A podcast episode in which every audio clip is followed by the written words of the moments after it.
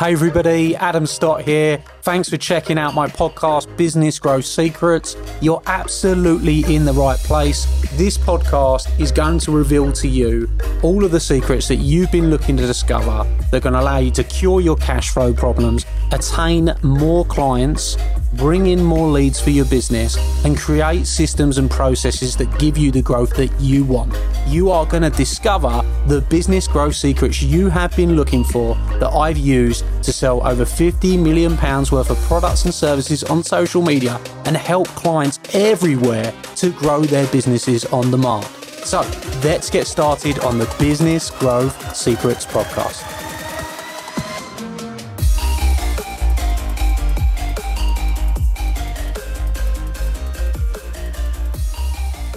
Hello, everybody, and welcome to this very special episode of Business Growth Secrets. You're with your host, Adam Stott. I've got a fantastic guest with me today who I'm about to introduce, uh, Richard. Richard is a serial entrepreneur, investor. He's traveled the world doing business. He's got some amazing philosophies. I asked him previously, how do you want to be introduced? And he said, fun loving fat guy. He's very nice to people. So that made me giggle and laugh. And I think this is going to be a fantastic fun interview. So welcome on, Richard. Great to have you on. Really looking forward to hearing a bit more about your story. Everything going well? You good? Where yeah, very good. Today? Very good. Tuning in from, uh, from the middle of North Yorkshire somewhere. Uh, and yeah, there's, there's nothing better than British countryside on a sunny day. Absolutely. So look, really looking forward to getting to know you and some of your philosophies around business and the things that you've done. There's so much to talk about here because you've invested in businesses, you've grown businesses, you've done lots of different things in your life. I'm really interested to hear a little bit more about that.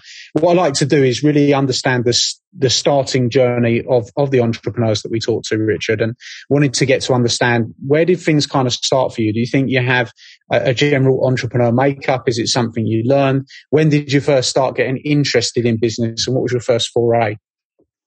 So my first foray was way back um, when I was about 13 years old. Um, and uh, I don't really know exactly the moment that it kicked off, but I was doing gardening, um, cutting people's lawns, uh, trimming the edges, learning uh, about how to prune standard roses and stuff like that. And the, the first place I worked at was actually a, a high court judge uh, somewhere in the home counties where I lived from there, I, I, started doing that on a Saturday morning. It turned into all day Saturday and Sunday. Then I needed more people. So a couple of my mates, uh, came and worked for me. And I guess I just kind of learned that by the time I had four or five of them working for me, paying them two pound an hour, charging four pounds an hour, I actually didn't actually need to really do very much myself and still have an income. And that has been the kind of basis of some of the most successful businesses that I've had um, over the years. Indeed, one of them, which has been a stalwart uh, of of my uh, uh, business uh, collection, uh, it still works on that basis today. I pay people forty grand a year and charge them out at eighty grand a year, uh, and just have lots of them. And it, has been a good basis, been a good basis for business. And it's it's simple, it's uncomplicated, it's easy enough to run. you just have to run it well. It's, it's interesting that you say it's simple but why do so many entrepreneurs not get that? Because a lot, a lot don't, right? And I think that when you look at entrepreneurs in business, they, they try to do all the work themselves a lot of the time and they don't learn that basic lesson. Um, but I think it's actually a really good basic lesson to start with. You know, how does an entrepreneur maybe change their mindset in that way? Because a lot of the time, one of the biggest challenges to startups is actually making that first hire, getting that first person in to experience that. It's great that you experienced it at 13. But would, would you agree? Have you seen that a lot in your travels? You know, a lot of fear stops people from actually making that move, right? Yeah, it, it is. And, and to not be afraid to get on with it is, is one thing. You've also got to have an element of trust in there. You have to trust people to do the job, um, to the same level you are. Uh, or you would expect to do it yourself. And you've got to trust people's judgment as well. Um, a lot of the businesses I've, I've invested in and started and taken the time, I'm no expert. I, I don't hold a degree. Um, I did three months of university and decided it wasn't for me, uh, and, and left the UK age 20 and went overseas. I started my first business at 25 and it was working on oil rigs. And I don't know anything about oil rigs. I don't know anything about oil. Don't know anything about mechanics. Don't know anything about cranes. And there I am uh, to this day. Um, a co-owner now of one of the biggest independently owned inspection companies in the upstream industry. And I've managed that by uh, getting involved with employing, uh, liaising with, working with uh, people who are experts in that field. But there's an awful lot of people out there who are quite happy to have a job. So pay them to do a job, pay them fairly, pay them well, pay them on time, uh, and and the world really can be your oyster because they won't particularly have a desire to go and set up for themselves because it's not for everybody. Um, and one of the probably commonest things I used to hear in my younger days was, I don't know how you sleep at night. You know, when you've got 100 people to pay at the end of every month, you've got customers not paying you on time, you've got to run your cash flow, uh, and, and all the other things that go along. And a lot of it I've just muddled through and learned as I've gone. Obviously, I'm, I'm older now, so I'm wiser. Um, and I've made the mistake, and probably for certainly service companies, is treat your people well.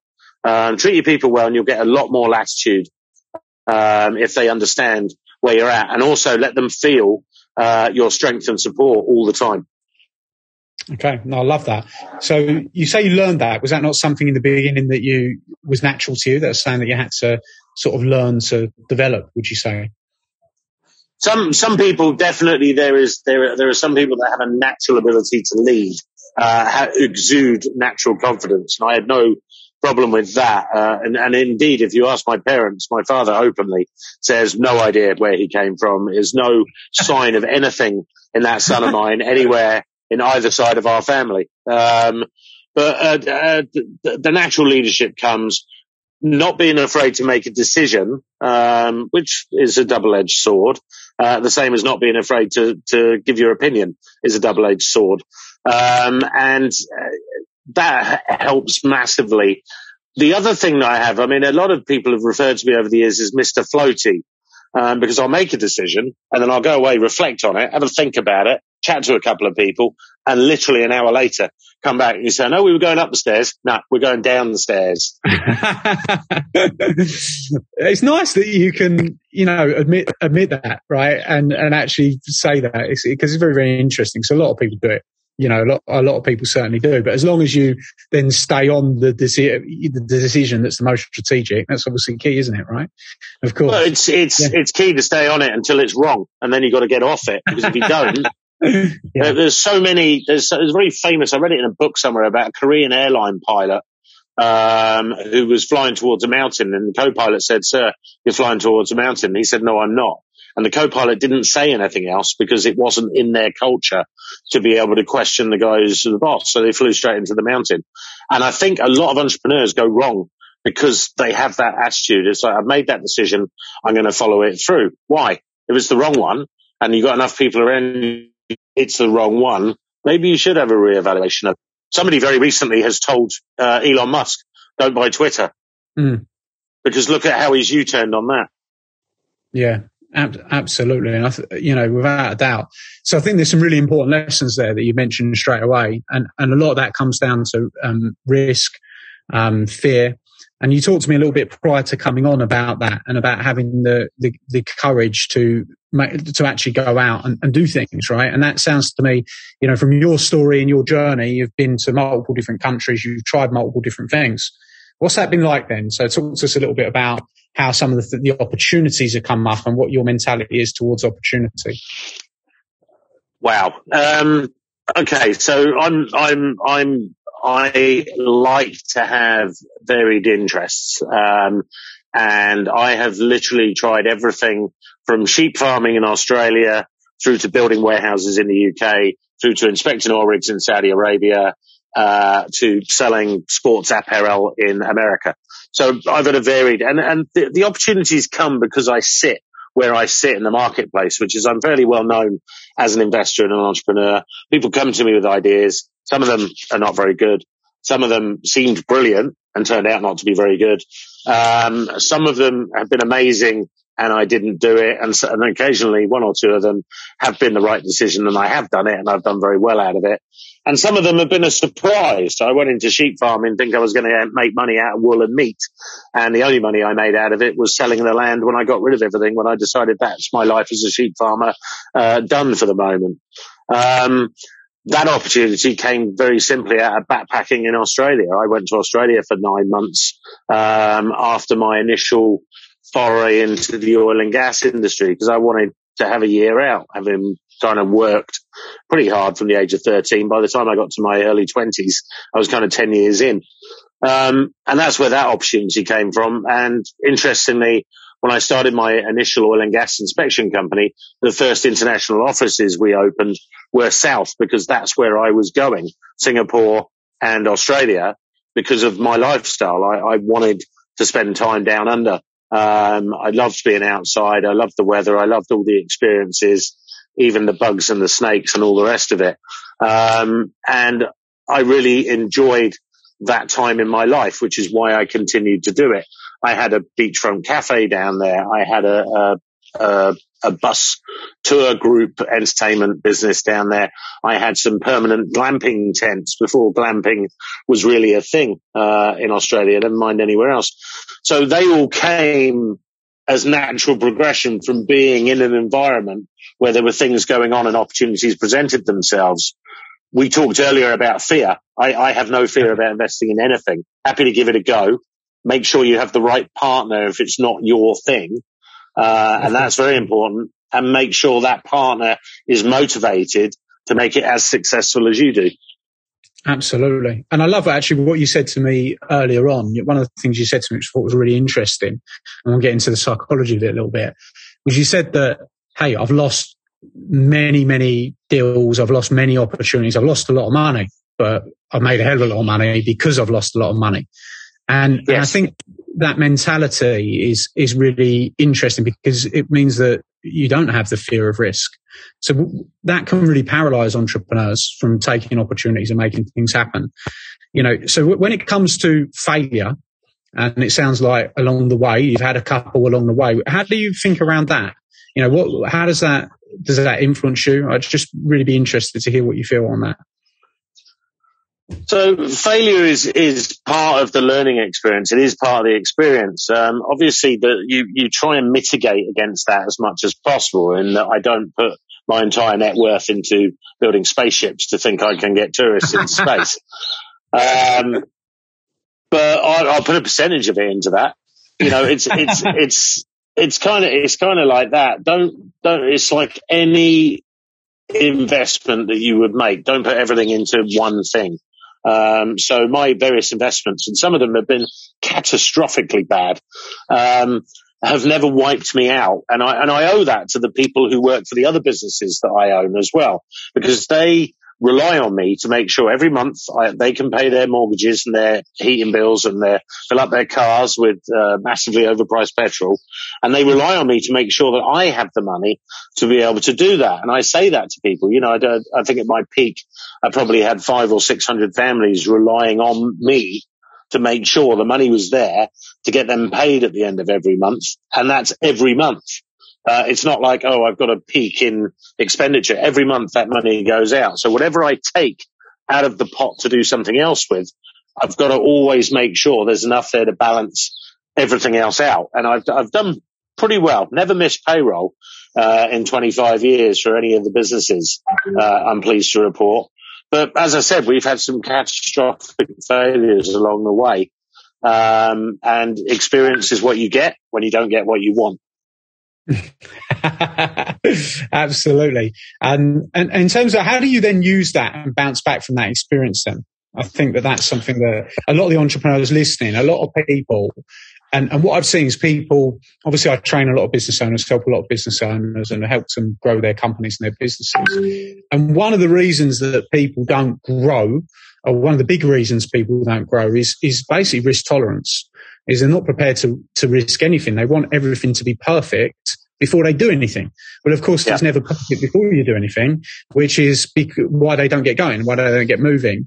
And, and I think it is that, that literally the progression is stopped through overthinking and failure. And I love, you know, having clearly spoken to you, it seems like that's not something that phases you. So I'm just trying to get that message across to the audience. How can somebody that it does phase work on it a little bit? Would you give it, would there be a tip or would there be something that you would say to somebody that's not making moves, you know, that's a bit stuck because they can't make a move? What would you say to them? Just do it. In the words of Nike, yeah? Right. The reason that that catchphrase hits home so hard is because you've got to mitigate against the worst that can happen. So what's the worst that can happen? Allocate. So if it's taking on an extra member of staff, that extra member of staff, you're going to put £20,000 down to employ them for six months, give them six months, see what happens. If it's hiring an office, then hire the office. Uh, and, and again, in the, in the, there's a lot of people I'm hearing are struggling with this work from home thing at the moment because it does work sometimes in some ways for some things, but equally it doesn't for a lot of things. People need to be together. We're a communal animal and we need yeah. to be together to bounce ideas. We need to be together to motivate and so on. So a lot of people are struggling at the moment with, I need to rent an office. It's a 12 month commitment. It's a 12 month commitment. Put the money aside, get on with it, do it. If you lose it, you lose it. Uh, but imagine the, re- the, imagine the results that could come if you make the right decision and do it well. And that's what I mean about mitigating. So you take that amount of money, stick it in a pot, put it in a corner and forget it because you're going to lose it. It's gone. So in that case, it's a bit like going into a casino, isn't it? You take the 500 pounds, take the 500 pounds, leave your credit cards at home, put the 500 pounds on chips. If the chips come good, you walk out, you cash out. As soon as you got winnings, cash out and get out. That's the difference with the casino. with business, you, you cash out and then invest in something else or, or you expand, you know, you, you reinvest to grow, take some of the profits, always take some for yourself, but, but continue to reinvest and don't lose sight of reinvesting and growing and trust. You do have to trust. It's, it's one of those things and you can never let trust uh, leave you uh, in business. You have to believe in yourself. You have to believe in your team. You have to trust in others as well. But again, mitigate, trust them, but keep an eye. Yeah, absolutely. And I love that you're saying the worst case scenario. I always say to people, what's the worst case? What's the best case? What's the most likely case? Because yes. that, that, that can help us to understand the, you know, the ups. Because a lot of people, what they do is just focus on the downside, right? But they actually have an understanding of the upside as well, and then also look at what's most likely to happen and make a more informed decision. That's awesome. So in terms of investment, obviously you've done a lot of investments over the years. Just something you've uh, you know been very involved in.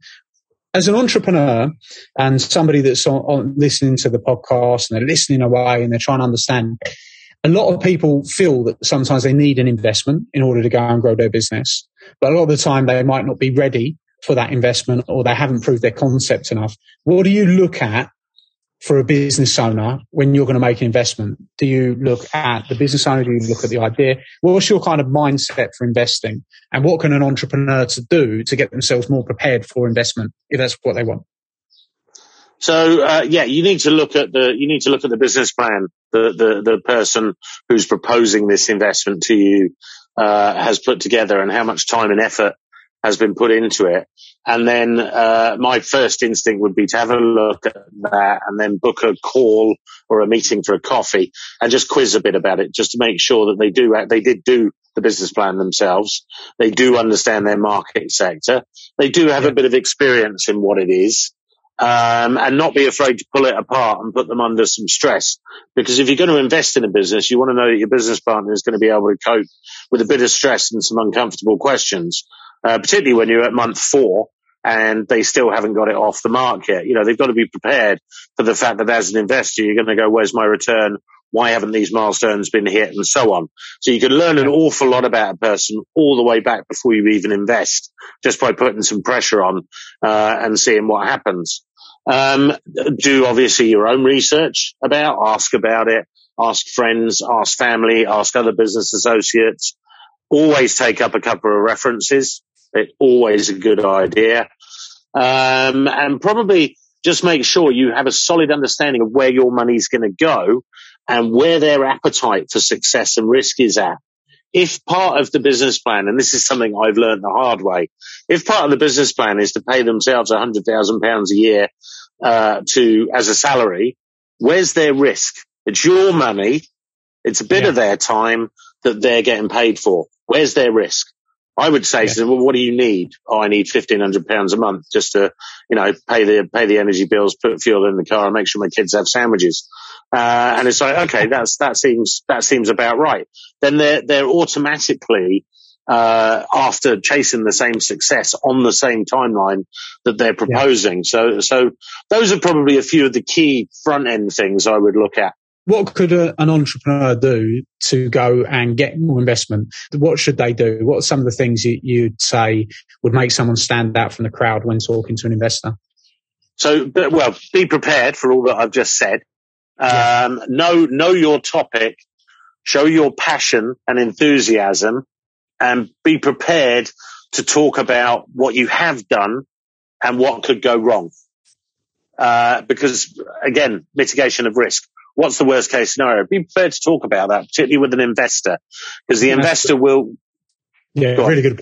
I think it's a great, great, great point because so many people just want to then again come in and tell you the upside. But if you tell the investor that, hey, look, this is the upside, this is, you know, this is the worst case scenario, that's, that's actually, it, that helps them to make an informed decision, doesn't it? All right. So well, it does. And, and yeah, yeah, yeah, and be, be prepared for that because if you're going to meet a fairly hard nosed, experienced investor like myself, they're going to ask those questions. Yeah, absolutely. Yeah, absolutely. Great, fantastic stuff. And and you've had multiple business interests. Um, do you want to talk? Do you want to mention some of those? What have been some of the ones that you've enjoyed? The different businesses you started and grown. What's been some of your most, would you say, successful forays? We know about the oil and gas. You mentioned to me before we came on the call about cyber security. Um, you know, and you mentioned actually how important that is. How, how important is that for a business owner right now? For example, cybersecurity? You know, you have a business in this area as well. Yes, um, oh, cybersecurity is is probably one of the most under resourced uh, sectors of business. As in, each business that's out there don't really pay an awful lot of time, effort, or money um, on it. Nothing like what they should. And and uh, my company, Ascaris, is time and again uh, provided feedback to businesses about how, what they need to do just to shore up the basics to make sure the firewall's in place and they have a good cybersecurity policy. They've trained their staff in understanding what, what to do and what not to do. And the trouble is that if you don't spend relatively small amounts of money, and by this I'm talking tens of thousands, you can quite literally cost yourselves millions um, when hackers come in and the ransomware stuff starts or whatever it is the particular problem that you're, you're hit with. And there's not an awful lot of money that needs to be spent. There's not a lot of awful lot of time that needs to be taken to understand these risks. And it's definitely a marketplace that is under resourced at the moment. And there's a, there's a real shortage of understanding about what can happen. People think their BT uh, home hub is a firewall. It's just not, um, particularly for people working from home. Yeah. Um, and so it's it's a growth area for us. It is if you every day you can read something in the in the news about another one of the big firms getting hit with hackers stealing uh, users' information, credit card details, or whatever. What doesn't hit the news is all the small companies that can literally be brought down. Um, and when I say small companies, I'm talking companies that turn over 20, 30, 50 million, uh, can literally be brought down, uh, by a fairly simple, uh, uh, hacking attack. So it's very important around that. Yes, there you go. There's some waffle about that for you. no, it's not. You know, it, it just goes to show obviously the varied interests that, that you you have, and which leads me to sort of my next question, which I, would be really interested to know from your perspective, have, having been in business for a long, long time and done lots of different things. Where we are right now in 2022, what do you see as opportunities um, in the marketplace? You know, do you see um, any particular sectors you see opportunities, or any particular things you think people should be doing, people should be aware of? You know, is there things in your mind that you're thinking right now? Hey, you know, that looks like a good sector, or even is there some sectors that you're worried about? Maybe the property market, different things like that. It'd be just interesting to hear your perspective as an investor on those. Um, well, crypto is a big opportunity, particularly at the moment, um, because it's having the absolute uh, arse ripped out of it by the market. so um, there's definitely an opportunity there. Crypto is here to stay; it's not disappearing. I'm not going to punt any particular. I would say probably if you're going to be a chance investor. Again, mitigate your risk, take a very small amount of your portfolio and chuck it into something known, um, Bitcoin, Ethereum, Cardano, one of those better known coins rather than the Dodge coins, uh, yeah. and, and so on. Um, I definitely think that's a buy and hold, uh, at the moment. Anything you've got kicking around, um, that you're not spending on something else, chuck it into a known crypto and hold it. Um, the property market, I think is going to struggle. I think there's going to be problems there. Interest rates, people are talking about these half one, one and a half percent rises. Interest rates are going to go up an awful lot. They have to to get this, this inflation under control. So saving money, I would stay off the markets for now, as in the general stock markets. I think they've got room to go lower. Again, as a buy and hold strategy, put some money in to the better known names. Energy sector has a bit of growth in it for the next few years, probably. Anything to do with travel and tourism will have some sort of growth in it. And then anything to do with the staples that are talked about all the time, the FANG companies and so on, probably stay away from Meta. Facebook, but the rest of them, I think, have, have plenty of growth potential in them. Add a little now, wait and see what happens in the next few weeks, add a little more if it carries on down, you can like chase it down, like hedging and then buy and, as I said, buy and hold. I wouldn't bother trying to trade these markets on a day basis if you don't really know what you're doing. For investment in sectors, um, I do think that the uh, hospitality sector is going to make a big comeback at some point. Everybody's going to get over the COVID uh, yeah. situation. I think the hospital. What I what I was I'm I'm a very pro Brexit person, what hasn't happened yet, and partly because of Brexit, is the reinvestment in the in the actual actual solid British economy. I'm talking about British people picking British fruit and veg and selling it in British uh, packaging on British shelves. Uh, hasn't really happened yet. I foresaw a return to seasonal uh, growth. You get Brussels sprouts for Christmas, raspberries in spring and strawberries in summer we haven't seen that as much as I thought we would. We may, this inflation boom may see it happen. What I have seen is when I'm in London now, a lot of restaurants and hotels have predominantly British staff in, which is refreshing and interesting. Uh, what needs to happen is the, the wage levels need to now catch up with what people expect to be paid to work. Of course, that's going to add to inflation. So there's a bit of a cycle, uh, in that, but I do think there's an opportunity there as well. And if you are an entrepreneur looking to go into something like that, just make yourself a little bit different. And anything around the service sector, people are going to start going out. They're going to start spending money.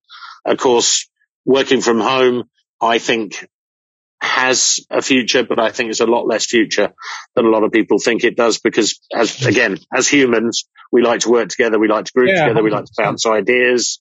Um, Have you seen a so, change, obviously, in your multiple businesses around a mentality of recruitment? I think there's a lot of people saying that people aren't necessarily taking the jobs. You know, it's far harder to find the talent. Have you had that at all across your businesses? You're not really finding that. Maybe. Um, not, no, not really. We've, we've done okay. And this is across all of the businesses. We've not yeah. really had, what we have found is we have to pay more. Yeah. If you have to pay more, we have to charge more. If we have to charge more, people have to pay more. So it's a Going cycle. simplicity, right? Yeah, you know, that's yeah. right. Yeah. That's it. And that, that is, that is it. The, the days of getting people in this country, I always go back to basics. The days of getting people to pick fruit for £7.50 an hour are gone. And one of the things I find really difficult to swallow in a country that's supposed to have wage, minimum wage protections and so on is how big companies like Amazon are continuing to operate with people on zero hours contracts and not paying them a fair wage for a fair day's work. I, I, again and again come across Amazon drivers who are working for peanuts because they, they Amazon will work it. They pay them for a schedule. They don't pay them by the hour. And that's how they get around it. And there are some people that are prepared to do that. Um, and I just think that needs looking at. Um, I mean, we go into politics, the whole benefit system needs looking at. And so Rishi Sunak has no business being chancellor. He has absolutely no appreciation of what people are going through. Uh, a government that doesn't means test handouts is irresponsible, giving away money because they can. Are they buying votes? What you know? What are they doing with that? So there's, there's lots of other stuff I can go off on with that one.